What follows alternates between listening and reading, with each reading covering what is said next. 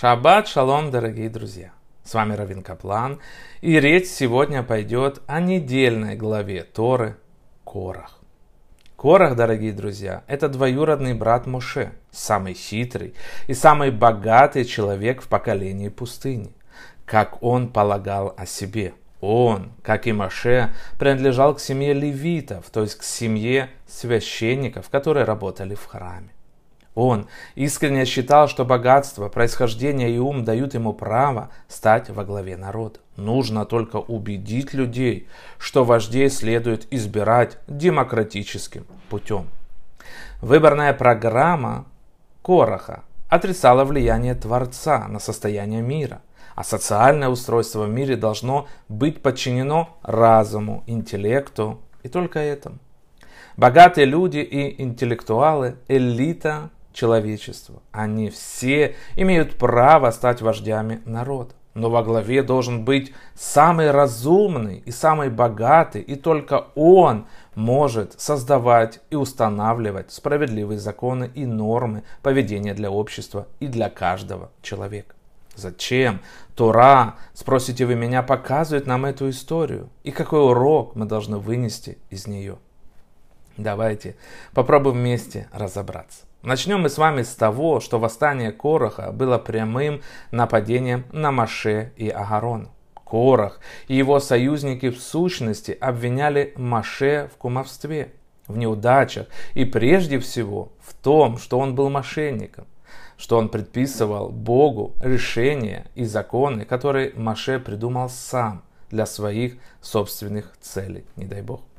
Корах и его компания – спорили не ради небес, ибо они пришли ради того, чтобы подорвать авторитет Маше из зависти и честолюбия. Мудрецы провели фундаментальное различие между двумя видами конфликтов. То есть спор ради истины и спор ради победы. Сначала Маше Рабену предложил простое испытание. На следующий день они должны были принести в жертву благовония. А Всевышний покажет – и примет он их или нет. Это рациональный ответ, поскольку речь шла о том, чего хочет Всевышний. Пусть он сам и решает. Бог недвусмысленно даст людям понять, кто из них прав. Это позволит раз и навсегда установить истину. Но Маше не остановился на этом, дорогие друзья. Как он поступил бы, если бы речь шла только об истине. Моше пытался убедить Короха отказаться от своего несогласия, от своих обид, обращаясь не к его аргументу, а к стоящему за ним негодованию. Он сказал Короху, что ему выпало почетное место.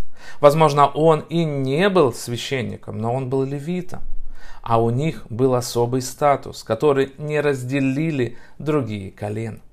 Он посоветовал ему наслаждаться оказанной ему честью и не позволять своему честолюбию одержать над ним вверх.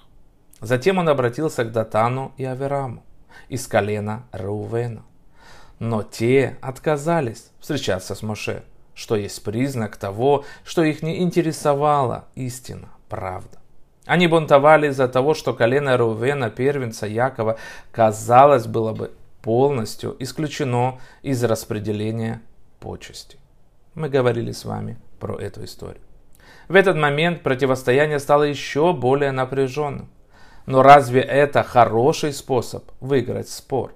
Заставить своих противников быть поглощенными заживо. На этот раз Бог предложил совершенно новый способ разрешения спора. Он сказал Маше, чтобы каждая из колен взяли посох и написали на нем свое имя. Затем поместили в шатер откровения или собрания. На посохе колено левитов он должен был написать имя Агарона. Один из посохов прорастет, и это будет знаком того, кого же выбрал Господь. Так и поступили. И на следующее утро они вернулись и обнаружили, что посох Аарона распустился, зацвел и дал плоды миндаль. Это и положила конец спору. Корах и его последователи принадлежали к трем разным группам. Корах был из колена Леви. Датан и Аверам происходили из колена Реувена. Кроме того, было еще 250 вождей, то есть представителей колен, разных колен. Этих лидеров возмутил тот факт, что руководящие роли были отняты у них после греха Золотого Тельца и отданы колену Леви. Датан и Аверам были огорчены тем, что их колено, потомки первенца Якова, не получило особого статуса. Ответ Маше Короху «Теперь ты тоже пытаешься получить право на священнослужение или быть священником. Кто такой Аарон, чтобы ты роптал на него?» Дает понять, что Кора хотел быть коином и, вероятно, хотел быть первосвященником вместо Аарона.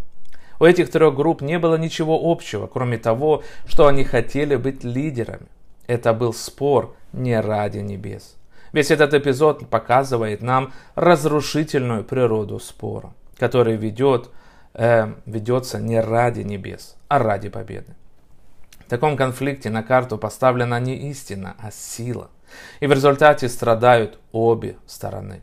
Это очень важное правило, которое мы можем выучить для себя при любых, дорогие друзья, проблемах в нашей повседневной жизни. Когда ты кипишь, полон праведного гнева, не контролируешь то, что ты говоришь или делаешь. Так говорит Маше Рабейну, давай завтра, утром, возвратишься, то есть вернешься к чуве, отойди на шаг, пережди, успокойся, подумай.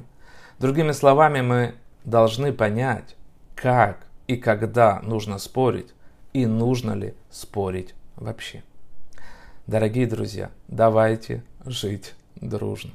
Этого я нам всем и желаю. Браха вацлаха, шалом, мир. Будьте здоровы.